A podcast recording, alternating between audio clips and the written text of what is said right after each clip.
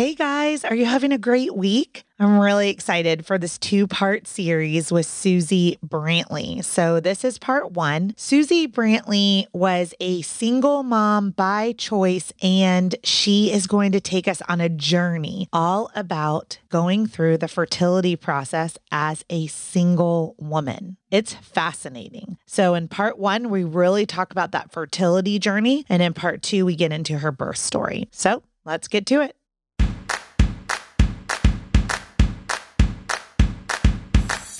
What does a contraction feel like? How do I know if I'm in labor? And what does a day of labor look like? Wait, is this normal? Hey, I'm Heidi. My best friends call me Hides. I'm a certified birth doula, host of this podcast, and author of Birth Story, an interactive pregnancy guidebook. I have supported hundreds of women through their labor and deliveries, and I believe every one of them and you deserves a microphone and a stage. So here we are. Listen each week to get answers to these tough questions. Birth Story, where we talk about pregnancy, labor, deliveries, where we tell our stories and share our feelings. And of course, chat about our favorite baby products and motherhood. And because I'm passionate about birth outcomes, you will hear from some of the top experts in labor and delivery.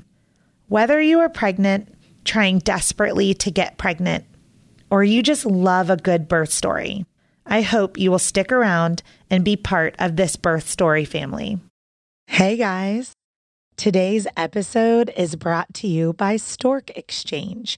I am so thankful for Sindel and Ben for sponsoring this episode.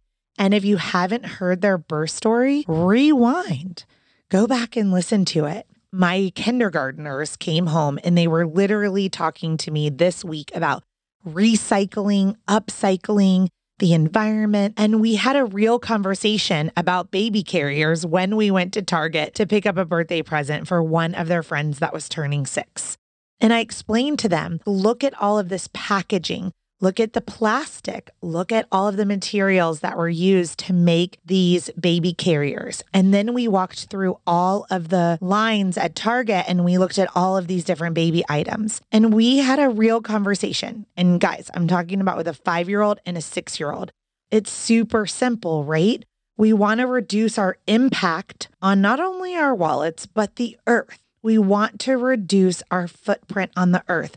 We are pregnant. We are adopting. We are becoming parents through fostering, and we need baby items.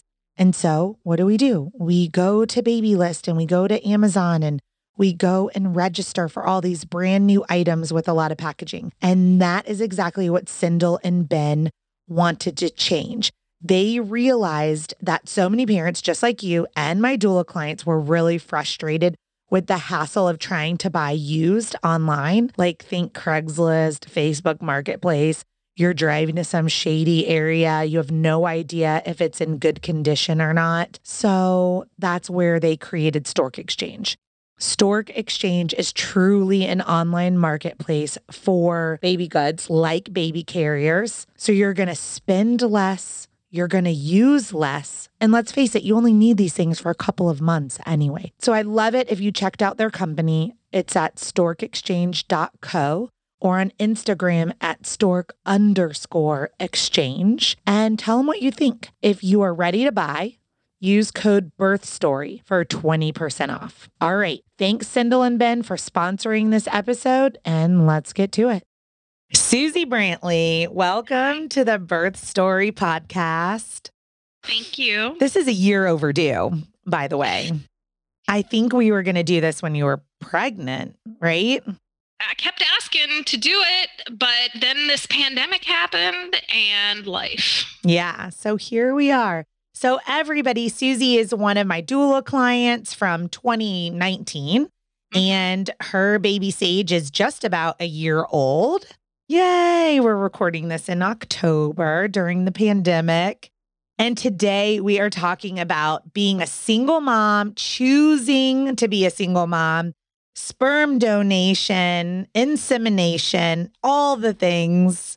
Susie's got all the answers. And so I'm just really excited to hear all the parts of this story. So Well, I love sharing my story. So ask me questions. All right, let's dig in. I'm going to ask you some things I don't know about your past. So, how old were you when you got pregnant with Sage? I had just turned 40. I actually had my first consultation with the fertility doctor the day before my 40th birthday. Now, let's back up a little bit. Where were you at in your personal life? I've been single for over 10 years now. I am better single. I am independent and I love my life. And I don't feel like I am missing anything by not being coupled up.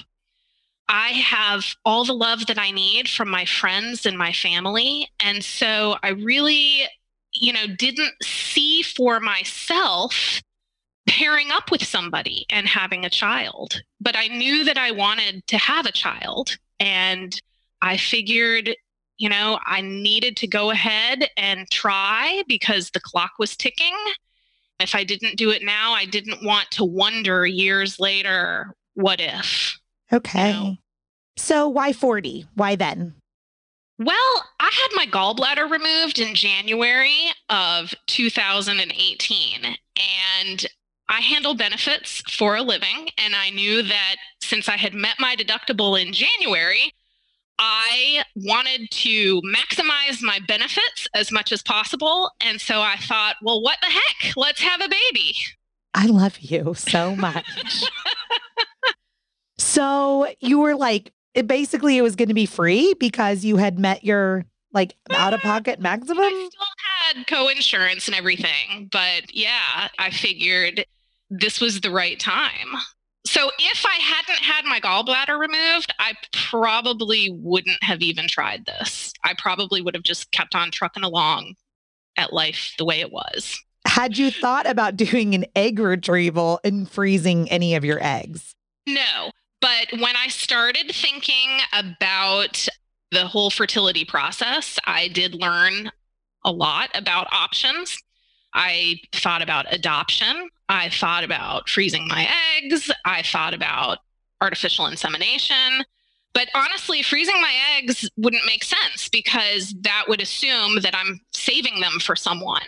And like I said, I really just don't see there being a someone in my future. I was thinking, No, or for a later pregnancy, like a pregnancy at 43 years old, preserving a, your eggs at 40. No? Okay. Was all of this going on like just in Susie's mind? Or did you have friends that you were sharing, like that you were thinking about? Nope, I did not tell anyone. I did not tell my mother. I did not tell my best friends. This was all me. Okay.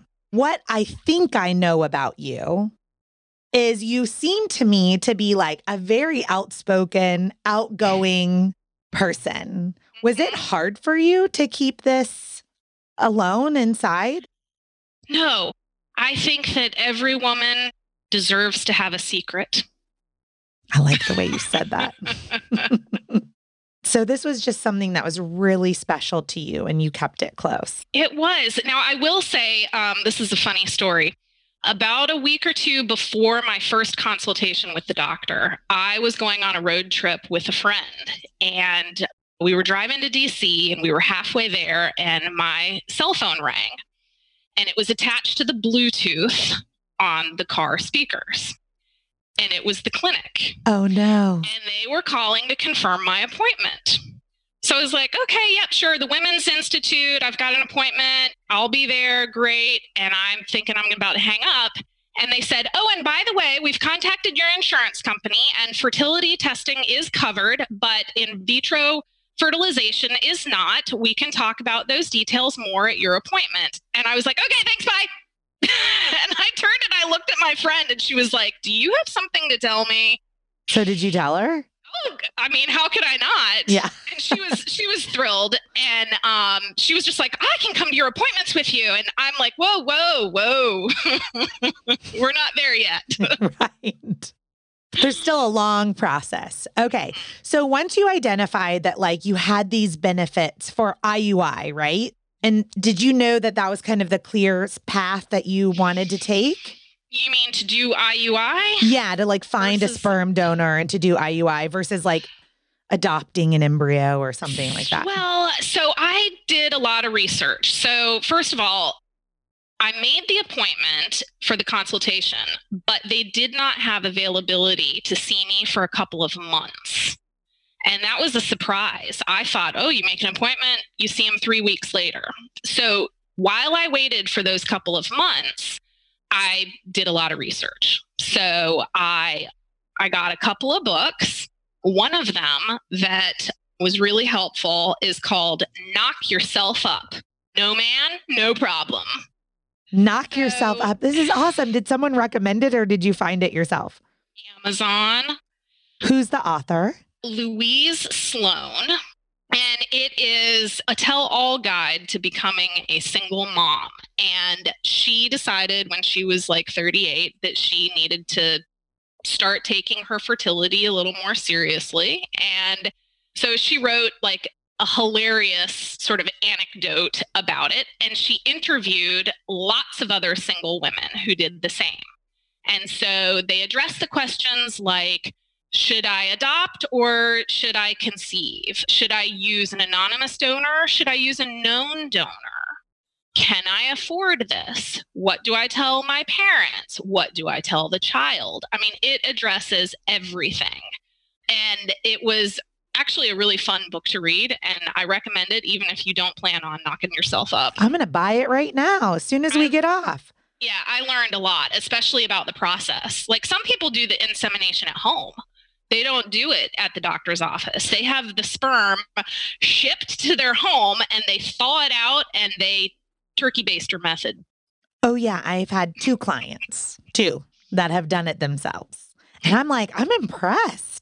And then I'm also terrified because I'm like, sperm lasts that long? It's expensive. I don't think I'd want to do it at home. I want the professionals to, to make it. sure it's going where it's supposed to go, right? At the right time. Okay, so you're reading this book and you're like getting all these answers. And so, did the book help define your path? it educated me so that I had enough of a background to be able to have a conversation about it with the doctor when I had my consultation.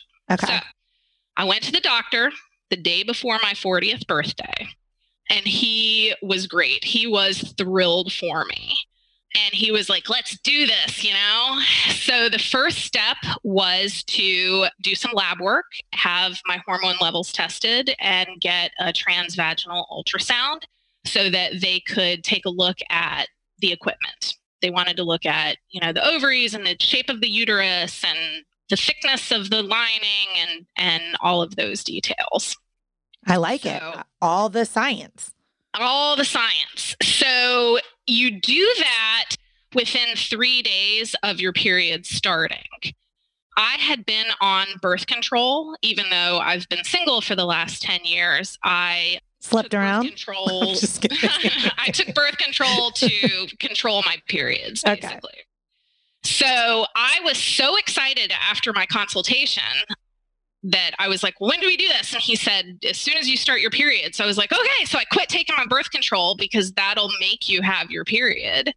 And I went in and they did all the tests. And then about a week or two later, they brought me back to review the results. And the doctor said, and I quote, Your ovarian reserve is where we would expect it to be for a woman your age. No. No, they did not. I'm old? I, I was like, I'm 39. but unfortunately, your hormone levels and your ovarian reserve starts decreasing, you know, right at about 35. And it keeps going down. His recommendation was that I go straight to IVF. I know IVF is really expensive. Your insurance wasn't covering it. Right. He said I had about a 40% chance of success if I did IVF. And he explained the whole process and what was involved. And he said, I asked, can we try IUI? And he said, well, you have about a 6 to 10% chance of it working with IUI. I did not know it was that low. It increases with, with each attempt. Okay. So the more you do it, I guess you kind of build on the percentage. Well, you know, I think I read somewhere that your chances each time you try naturally is about 20%. Mm-hmm. If everything is timed just right. And mm-hmm. so they told me, I think I read that if you do IUI three to four times, then your chances build up to about 20%. So he told me the things that I needed to be thinking about were how many vials of sperm to order. If you do IVF, that takes two vials. If you do IUI, that takes one vial. And so, as you consider what you want to do and you do your family planning, you want to think about things like how many kids do I want to have? Do I want my children to have the same donor? If so, make sure you order enough vials. They charge you shipping every time you ship vials, so you don't want to have to ship it four or five times. If you order just enough vials now and decide to have another child later, will that donor be available? So you want to buy extras. And then, of course, how expensive is a vial? I'm so curious. And insurance does not pay for sperm. Oh, it doesn't? No. how, how much, what's the like going rate for sperm these days, a vial of sperm? The prices varied.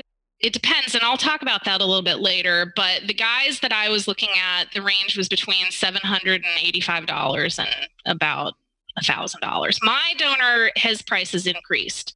He's over a $1,000 now. Wow. Okay. That's a lot. I asked, I said, you know, how about this? Why don't we try IUI first? I'll order four vials. We'll do it twice. And if it doesn't work, we'll move on to IVF and we'll use the two remaining vials. And he said, I'm on board with that plan. Great plan. Now, if you get pregnant right away, can you return frozen sperm? No. So if you order four vials from the cryobank and you have them store the vials, they will buy them back. Okay. But if you have had them shipped to the fertility clinic, you cannot send them back to the cryobank and sell them back. I have heard, though, that um, you can find another mother that wants to conceive. They can buy your sperm, I think.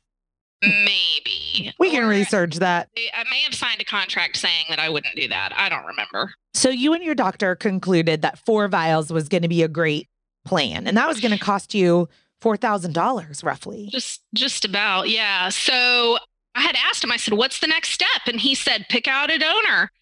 He walked me down to the andrology department and they gave me a packet of information to read that had all the instructions on how to have it shipped and when they have to have it by. And I took it and I went back to work and I started reading it. And it said, you need to know your CMV status. What is it? So I called the andrology department and I said, What the heck is my CMV status? And what is this? And they said, Oh, that is cytomegalovirus. And essentially, it's like a cold, it's just a virus. They said 50 to 80% of Americans have it by the time they're an adult. And you would never know if you have the antibodies for it unless you had um, blood work done and tested. Well, they forgot to test mine. I had to go back the next day. Now, if you are positive for CMV, then you can pick a donor that's either positive or negative. But if you're negative for CMV, you can only pick a donor that is negative. And that is because if you contract CMV when you're pregnant, it could cause complications. Things you don't know when you're just deciding to get pregnant, mm-hmm. you know, with a partner. Wow. Well, and the thing is, if you are doing it the good old fashioned way and your partner's positive, well, you've already been exposed to it because I assume. Oh, that makes sense. Been doing it for a while. Well, yeah. maybe, but yeah. wow. Okay. So good to know. Okay. So what was your status? Well, so here's the thing that was on a Thursday. I went back to the lab on Friday to get tested, and I wasn't going to find out my status until Monday. So I had all weekend to whittle down the sperm donor options and decide who was my favorite. Two questions. What does andrology mean? I don't know. Okay, we'll put that in the show notes. Two. Was there a website? I mean, what does this mean? Like you narrowed it down. Like where what are you looking at? Oh, you can get anything on the internet. Can you give me some of these websites? I mean, so it's like, does the packet they give you just like point to different websites with cryobanks? Um, yeah. So the two biggest cryobanks, and I think the most common that they work with are Fairfax Cryobank, which I believe is in Virginia, and California Cryobank. Okay. Which is in California. And there are others as well. Fairfax and California Cryobank were also mentioned in my tell all guide to becoming a single mom. So I had, was already familiar with them. I chose Fairfax because you can search the donor database without having an account. Ooh, so, so I, I could do this like tonight? Oh, it is so much fun. Can you send the um, link? Yes. I, it's for research, Susie. Yes. Research for this podcast. Yeah, so you can filter and narrow down by ethnicity, hair color, eye color, weight, bachelor's degree, hobbies, age. Most of the guys are young, though. I think okay. they require young guys. Do you get to know the age, though? That's an option? You get an age range. Okay. Uh huh. I should pull up the profiles and read you mine. Yeah, because I want to know, like, what was important to you? Like, did you care about a bachelor's degree or like, how did you arrive at the things that were important to you? A bachelor's degree was important to me. I wanted smart babies. So, my number one choice was actually a PhD student in physics who could do a Rubik's Cube in less than a minute. Cool. How much was that sperm? I don't remember, but he was CMV positive. So I made two piles of donors. We had CMV positive and CMV negative. So he was the clear front runner for me. I also wanted a donor that had similar physical characteristics of me. And I'm blonde, blue eyed. That was important to me because I am going to have to answer questions when Sage gets older. And I don't want her to be like, why do I have red hair, mommy? I just figured it would be easier. Yeah. She looks like me. So were you looking sorting by blonde hair, blue eyes? Well, blue eyes wasn't that important, but blonde hair and bachelor's degree. Okay. This is getting good. it's like dating in reverse or something. I don't know. I have never done online dating before, but this is exactly how I imagine it would be picking the donor was the most difficult decision of this entire process. Like, not deciding to have a baby was literally picking the donor. And I had to get it out of my head that I wasn't marrying the guy. Although it's still a really big decision. I yeah. Mean, I feel like that is similar to like traditional. Like, you can think that this is the person that you want to have a baby with. But when it comes down to it, sometimes you're still like, should I be doing this or should I swallow my birth control pill again? you know? I mean, see, I have the benefit of not having to deal with the aftermath of a relationship. You know, this is true. I, I don't have to deal with sharing this baby with anybody. Mm-hmm. We bond now. I am also a single woman in my 40s and will never, well, I mean, I don't know if I should say never, but like I have no intention on ever dating or getting married again uh, for all of the same reasons you mentioned. I love myself. I love my friends. I love my family. I love my life. No need yeah. to do that. my, my life is full. So why complicate it? I know. So you're going through and it's like blonde hair, blue eyes. Do you have the profile pulled up? Could you share? Oh, of the guy I ended up going with? Yeah. Are you allowed All to right. share that? Well, hold on. Hold on. Let's back up though. Okay. So, choice number one. Oh, yeah, Mr. the PhD. Mr. Rubik's Cube. Oh, let's hear it. Well, I'm not going to read that one. Oh, okay. Sorry. so, I had to wait all weekend to get the results of my CMV test. That Monday, I was on the road for work. I was in our Raleigh office and I was set up in a conference room and I closed the door and I called the andrology department. And this lady answered the phone and said, This is Mary. And I said, Hi, this is Susie Brantley. I'm calling for the results of my CMV status. I'm sorry, you've reached the law office of Magangus Gould, somebody or other. And I was like, oh crap, that's our competitor firm. I What? dialed the wrong number. Their digits are one off.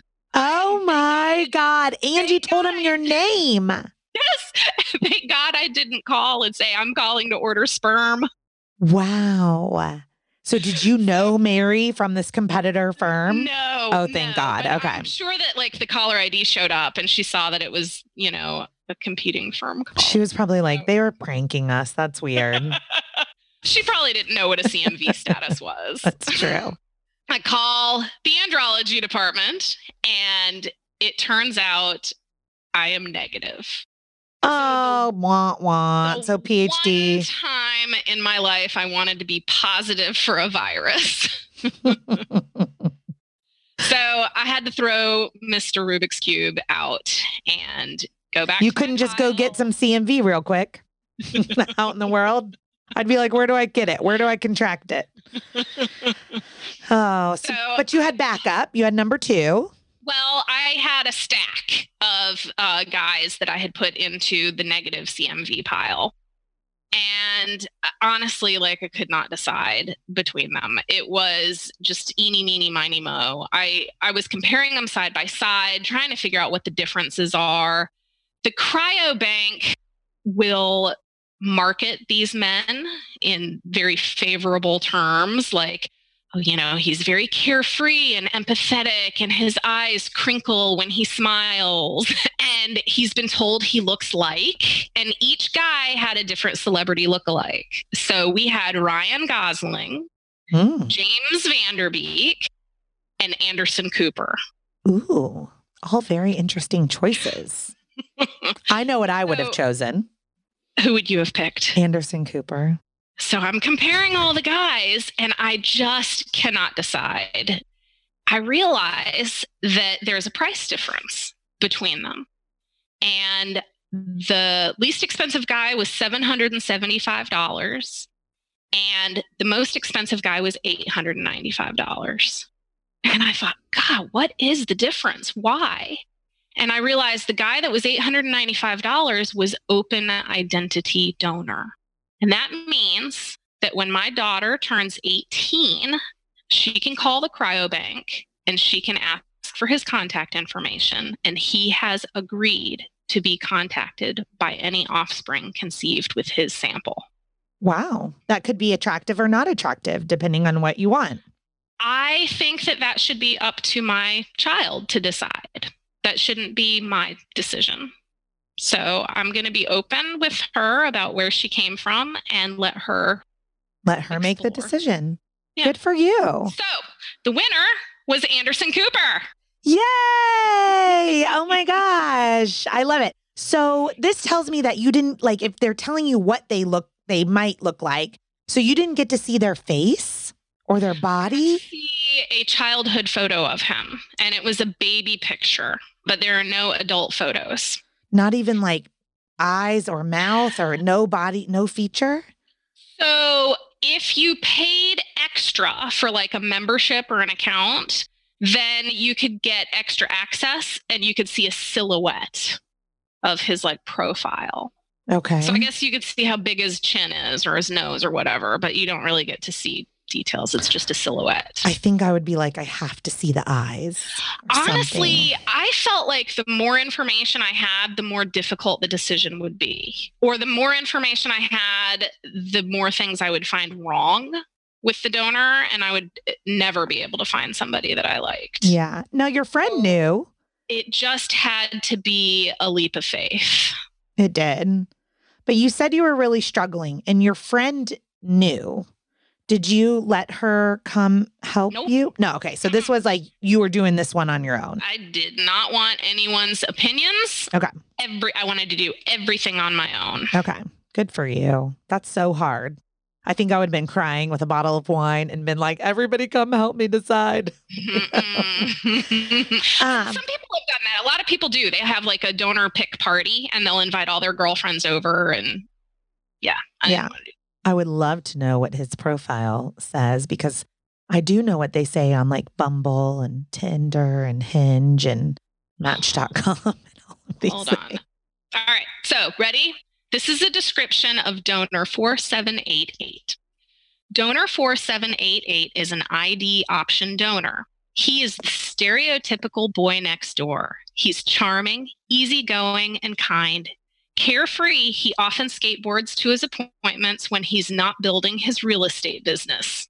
A good listener, he considers himself empathetic with others. He is humble and finds joy in the beauty of nature. He has casual good looks with a tall basketball player's build.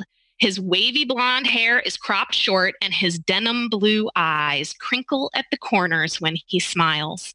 He has chiseled facial features that are accentuated by his boyish grin. He looks like Anderson Cooper. Yeah. Yes. Yes. I'm in. Blind date it is. Mid roll. Just wanted to take a quick little break and remind you of a couple things. One, if you are looking for reducing that impact on the environment, saving money for these baby items that you're only going to use a few times, make sure to use code BIRTHSTORY when you visit storkexchange.co so that Sindel and Ben will give you 20% off of your order. You can also follow them on Instagram at stork underscore exchange. And while we're talking about Instagram, don't forget to push pause and please follow me on Instagram at Birth Story Podcast. All right, let's get back to this incredible birth story. So your age range, what is it, like 18 to 22 or something like that? I don't. I was assuming like when they say all young, like that they don't accept sperm over 28 or something like that. Yeah, probably. We don't know. Okay, so you're like, It's it's in it's in the profile. I just don't remember, and it's not in front of me. okay, like so in what would be the equivalent of like swiping right in uh, you know, dating world? Like how how do you make the match? Like how do you match? I just called the bank up and told them I needed four vials of Anderson Cooper. And for $4,000, that's as easy as it gets, I guess. I, told you you can get anything on the internet. Oh my gosh, amazing. So how long do you have to wait for Anderson Cooper sperm to arrive? Oh, like two days. Yeah, Okay. I ordered it right then. And then when I hung up the phone, I was shaking. I had no idea that I was going to have such a physical, emotional reaction. It was like, holy crap, I'm doing this. I just spent $4,000. I'm doing this. Mm-hmm. And then I had to walk into a meeting. That was the reason I was traveling. I was doing open enrollment meetings for for my firm and so I had to go make a presentation to 40 people and I was like, "Oh crap. I got to get my head right." Yeah, I'd be like, I need a beta blocker and not Yeah. vomit real quick. Ooh, okay. And so this is still a secret. Like, so you've, Still mhm. oh, this is stressing me out. So you've made this humongous decision. You've ordered it, you've paid for it, no one knows. Can we dive into the medical piece now? Yes. Like, because I now I'm we- we've got this sperm and we've made this big decision, but like now getting you pregnant. Can you walk us through like did you have to take hormones? Did like what is the timing like? How do they know you're about to ovulate? Right.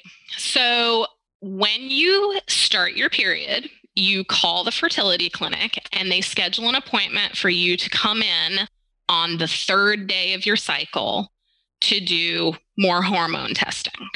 I think I was so excited, I caused myself to get my period because the very next day after I ordered the sperm, which had only been 19 days since my last cycle, I got my period. Wow. Willed it to happen. Your body was like, we're not messing around. We're ready to go. And I was so nervous that the sperm wouldn't be there in time because they have to have it. And so I called and and of course I was on the road too. So the next day I was in Wilmington and I was like, oh crap, I've got to get back to Charlotte so I can do this. So I got back into town on the third day of my cycle. You go in for blood work. And then that afternoon, they um they call, they're checking your estradiol. And if the levels look good, they will call and say, okay, start the Clomid. And Clomid is an oral medication that you take that stimulates your follicles. And the follicles are where the eggs grow. Clomid terrifies me because all I hear is multiples. like Oh, we oh, yeah. stimulate the follicles and then we have lots of eggs. that was definitely a fear. And I asked the doctor about it, and he said, In all my years, I've only had two triplets, like two cases. And I was like, That's not what I wanted to know, but Right. I'm not even going to ask about twins. I'm just, I'm just going to stick my head in the sand and pray that it doesn't happen. I'm a single mom. I can't have twins. Well, you could have, but you'd have a very different life. So, so you take the Clomid. How does it make you days. feel? I had absolutely no side effects whatsoever. Yeah. I have heard some people, it makes them crazy. It makes their hormones nuts, but I had no side effects. It was fine. My body tends to react the way it's supposed to, Okay. to, you know, whether it's anesthesia or prescription drugs or. You're like in the 97%, you know? so then on the 10th day of your cycle, you go back to the fertility clinic and they do another transvaginal ultrasound. And they look at the follicles that have been growing on your ovaries and they measure them. If they are, I think, between like 15 and 18 millimeters, then you are ready to give yourself a trigger shot to make yourself ovulate. Okay. And so that's how they time the insemination. What is a trigger shot? It's a hormone that you inject yourself and it causes you to ovulate within like 36 hours. So 24 to 36 hours later, the egg will be released and you time the insemination. So you can either do it so that the sperm are already in there when you ovulate, or you can go ahead and ovulate and then inseminate. Okay. So This is all stay alive for a couple days and like maybe two or three days inside. this is all very interesting to me because I'm very confused now. I conceived Jagger, my second, six days after my period started. So I had a short period. It was like two days long. This is normal for me. And I was doing ovulation tests and I was like crazy about it. So I was like, just pee. And uh, four days, so six days post period starting, four days after period ended, my ovulation test was positive and I got pregnant. And so I'm hearing this story on like day 10. I'm like, would have missed the window. Well, With they would have me- figured that. They would have figured that out though. They would have they would have done all the tests and and realized that they needed to, you know, do it Do it earlier or something. or later than that. Yeah. Okay. So this isn't necessarily one size fits all, but since you said my body tends to react the way it's mm-hmm. supposed to, then you ovulated midway through your cycle, right. like most women do. Okay. That makes more sense to me That. So I went in for the ultrasound and I had three follicles that were ripe and ready. And the nurse said, Go down to the pharmacy and get the Ovidrel shot and give it to yourself this afternoon. And I was like, What? what? So I had her show me how to do it the first time. And I went back the next morning for the insemination. That is so fast. So you were on day 11. So fast. Yeah. Yeah. So 11 days after your period started, you were going in for an insemination. Right. All right. Is this just a regular exam room? I mean, do they Yeah, turn down the lights for you and turn the music on? I mean, well, the first thing that surprised me is that the doctor is not the one that does it. Oh, that is also surprising to me. Is it Mhm. the So it registered a- nurse? It was a nurse, yes. Yeah. So you go in and you have to sign a million consent forms. And you undress from the waist down, and the nurse goes down to the andrology department to pick up your thawed out sample. And I asked, How do they thaw it out? And she said, I don't know. I'll ask when I'm down there. Good question. When she returned, she brought this test tube and she showed me the liquid and it was the tiniest amount. It was like the size of your pinky fingernail. Of sperm like, that's it. So when they receive the sperm and they thaw it out mine got a warm water bath. Okay. They put it in a centrifuge and they wash it. It's called washing the sperm. So they spin it out and they separate the sperm from the seminal fluid. Okay. And then they mix the sperm with a media. And that was this clear pink liquid that was in the test tube. And apparently it helps the sperm swim. So she showed me the sample and then she put it into the syringe. And I said, Don't drop it. she was like, I have never dropped it. Oh my God, don't say that. the syringe has a catheter and they will insert the catheter into the vagina past the uterus and into past the, the cervix past the cervix and into the uterus because they want to get it past the cervical mucus because that can slow the sperm down now it's kind of like a pap smear they put a speculum in and then they prepare everything to shoot it in. Well, she put the speculum, this is so embarrassing. She put the speculum in and she turned around to get the syringe and it shot out onto the floor. Were you doing a Kegel? New speculum, please. Yep, take two. so she got another one. I can imagine that that probably, I mean, it's like, you know, muscle contractions. So I'm assuming we were having a good time. We were having a good laugh about it. Ah, um, this is amazing. Another thing that I did not expect is how painful it is. You know, this is supposed to be a magical moment, you know, when you conceive your child and it hurt. I described it to a friend of mine and she said, Oh, yeah, that's what it feels like when you get an IUD. Yeah. I don't know what that feels like, IUI, but I do know what an IUD feels like, and that is uncomfortable. It, it's uncomfortable. So, you know, you cramp up, I guess, because there's things in there that don't belong, but it only takes a second and literally 20 seconds and and then you're done and you lay there for 15 or 20 minutes. They turn the lights down, they turn spa music on, and you just relax. Do you put your feet up to the ceiling? no. I totally did that when I was trying to get pregnant. I laid on the bed for like 35 minutes with my feet to the ceiling. So I was 100% convinced that it was going to work on the first try for me. And I spent the next two weeks reading the first chapter of what to expect when you're expecting. And every single cramp or twinge I had, I thought, oh, that's it. That's the that's the egg implanting into the wall. I'm growing a baby. And they tell you not to take a pregnancy test for 14 days because the Ovidrel, the trigger shot that you gave yourself, is the pregnancy hormone and it will give you a, a false positive. Oh, that sucks.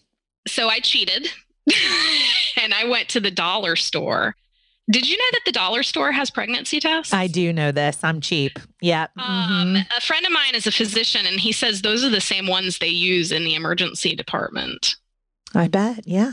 And of course, they probably charge like $200 to your insurance for them. but, so I got like a dozen of those and I started taking them on like day 11 and it was negative and day 12 it was negative day 13 it was negative and then on day 14 I got my period. Oh. So you start all over again. Day 1 of your period, you call the fertility clinic, you make an appointment to show up on day 3 to do the testing again. Okay. How'd you feel? Uh, I was bummed, but I wasn't devastated because, you know, science says it takes three to four tries. But I just knew that I was going to, I'm an overachiever. I was just like, I'm totally going to do it on the first try. Yeah. but this was laid back guy's sperm, not PhD sperm. Right. So now we had to meet this him is- where he was at, and he needed some time. You know, skateboarder. skateboarder. he needed to chill his way into pregnancy. oh, that was another thing that the nurse said. She looked at my sample under the microscope and she said they were all heading in the same direction. I don't know what that means. Well, she said she's looked at it before. There have been samples before and they just go in circles. Oh. And the oh. little sperms are not going to make it if they're just doing U turns. Yeah. Okay. So this was very positive.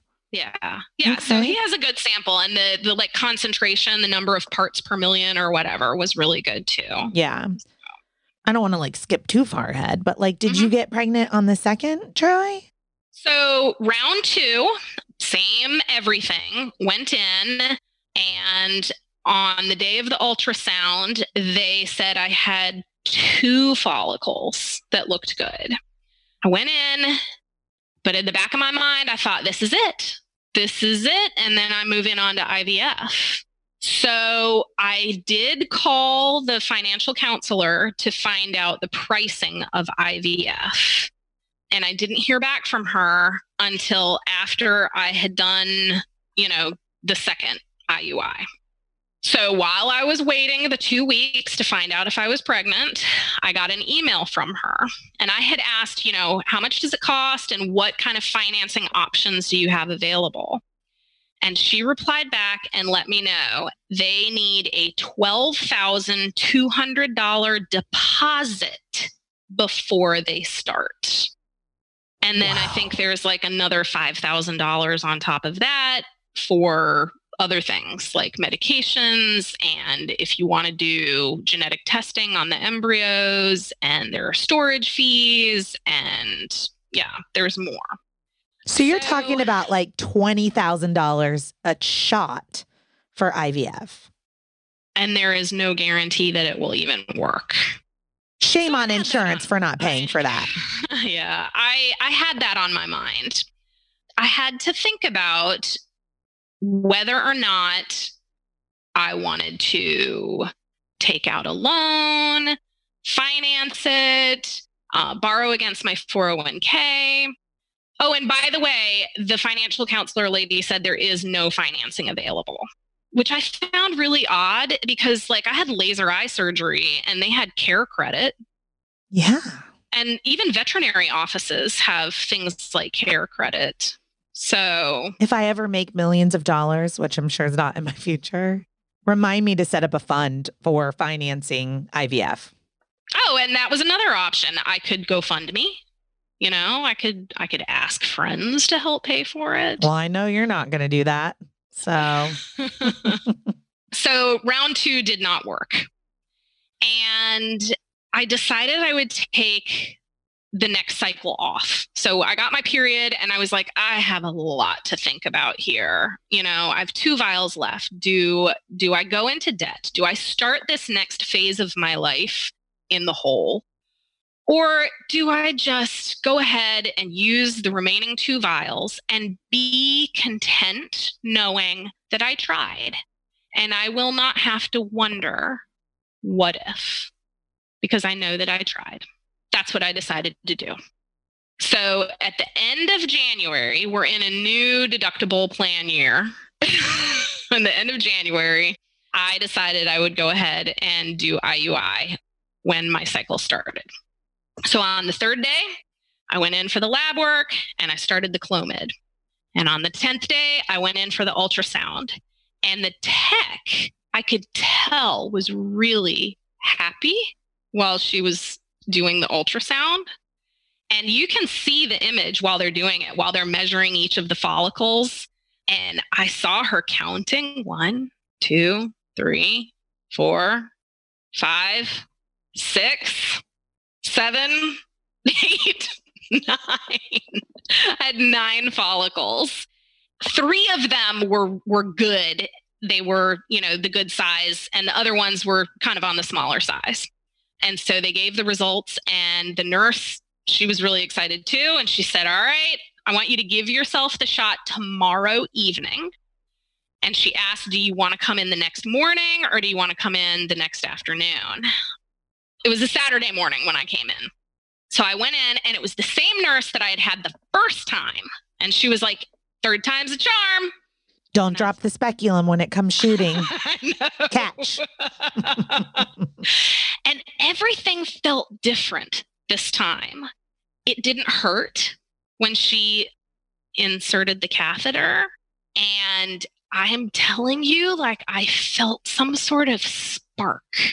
I just felt different. And I decided this go around that I would put myself on bed rest for the next two weeks. So the prior times I had gone about, I had been exercising, I had been, you know, doing all my normal stuff. And I thought, I'm I am going to like not even have a single sip of alcohol. Um, I'm not going to have any caffeine. I'm going to just lay around and be lazy. And I'm not going to cheat and take a pregnancy test early because that that jinxed me. So on day 13, I had one more day to wait I had plans to go out with a friend that night and I knew that there would be alcohol. And I thought, you know what? I'm just going to go ahead and take a pregnancy test. But I bought one of the expensive ones. I didn't do the dollar store pregnancy test. And there were two lines. And nah. they showed up immediately. Like like they just appeared like within seconds of peeing on the stick. And I was like, "Holy shit, I'm pregnant." So, had you felt anything like cramping or implantation, anything like that? Yes. So, I was very crampy for a couple of days after the insemination. That may have been me ovulating because there were nine follicles. yeah. I have read that you can't really feel implantation, but I've also read anecdotes from women that swear that they could. I'm one of those. Yeah. I'm not anymore, but I was a runner, a long distance runner. And when I got pregnant with Max, my first, I mean, I knew instantly, like the next morning, I was like, this, I'm pregnant. I was like, this is, de-. Um, Justin's like, you're insane. Like, what are you talking about? I'm like, I'm pregnant. I knew I was pregnant. I go for a run and I had run almost every day of my entire life. And I could not get through that run. I had, it was cramping and I had to pee. And I'm like, I'm just trying to run for like an hour. Like, and I had to like keep stopping at restaurants along the run. And I came back and I was like, I am 100% pregnant. Like, that was the weirdest run I've ever been on in my entire life. So that's how I I could feel something was so different because I had done this thing for my whole life. So I'm one of those crazy people that's like, oh, I felt implantation, I felt conception, I felt the spark, all of it. Now on my second, I didn't feel anything. Nothing. It was like, sorry, mm-hmm. we're not connected. But on my first, I my first I felt all of it. So you were feeling crampy, you mm-hmm. know, for a few days and a couple of things. I mean, but what did you do? You this is a secret and now you're going out to dinner with alcohol with a friend. Oh, I told I told that friend. Oh, you did. Okay. oh, I forgot a really important detail. Yeah. When I was waiting in the waiting area at the clinic prior to the third insemination, I'm hanging out, looking around. People don't make eye contact in the waiting room. And I saw a stack of brochures for financing. And I was like, what the hell? This is what I was asking about. I asked about financing, and here I am about to use my third vial, and they had financing. They did. They did. And I was like, it's too late. I'm here. I'm about to use my third vial on IUI. But guess what? I didn't need the financing. You didn't need the financing. Everything happens the way that it's meant to. Yeah. That's crazy especially since you're like such a researcher too. The fact that you didn't like go home and like crazy research financing and validate that what they had said yeah. was incorrect. It happened the way it was all meant to happen. maybe she was confused. Maybe she thought i meant like financing through them where i set up a payment plan through them. Yeah. I don't know. I don't anyway, know. it, it all worked out. I was knocked up. Well so we connected. The next day. Yeah okay. I was like it was I, something the next day, I went in for the HCG test. Oh, I know you were promoting your birth story podcast on Nextdoor. Yes, you I was. were in a contest at WFAE and you said, Hey, everybody vote for my podcast. And so I thought, Oh, I might need to learn some stuff. And so I listened to it. I binged a couple of episodes. And then I contacted you on Nextdoor and I said, Hi, I just want to let you know I've been binging Birth Story and I'm on my own fertility journey and I might be needing a doula in nine months, maybe. That's right, because you didn't know you were pregnant yet.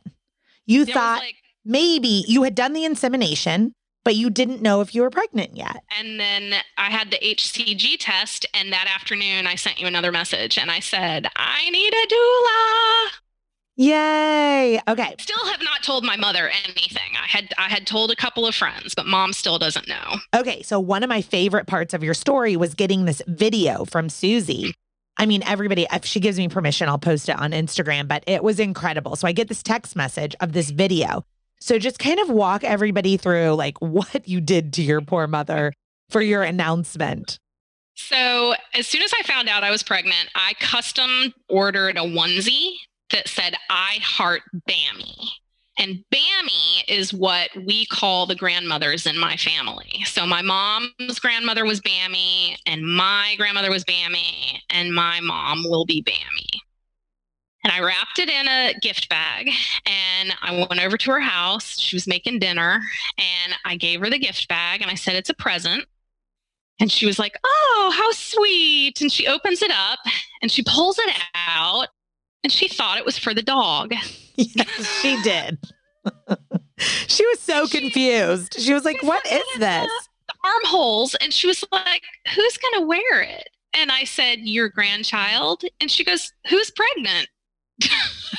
like, come on, mom.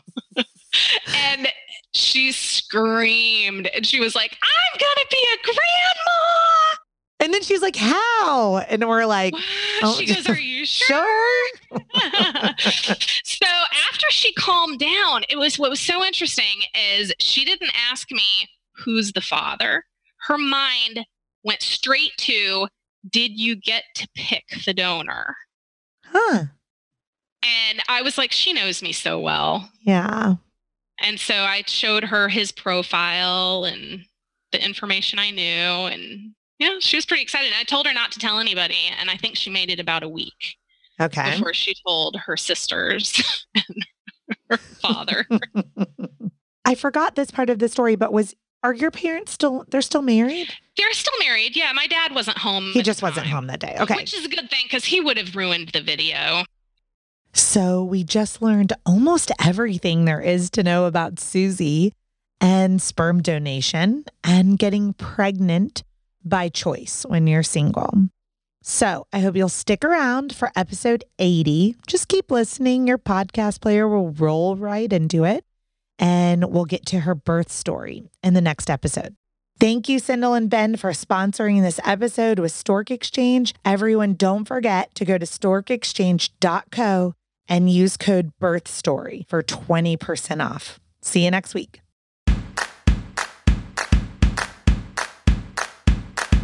Thank you for listening to Birth Story. My goal is you will walk away from each episode with a clear picture of how labor and delivery might go, and that you will feel empowered by the end of your pregnancy to speak up, plan, and prepare for the birth you want, no matter what that looks like.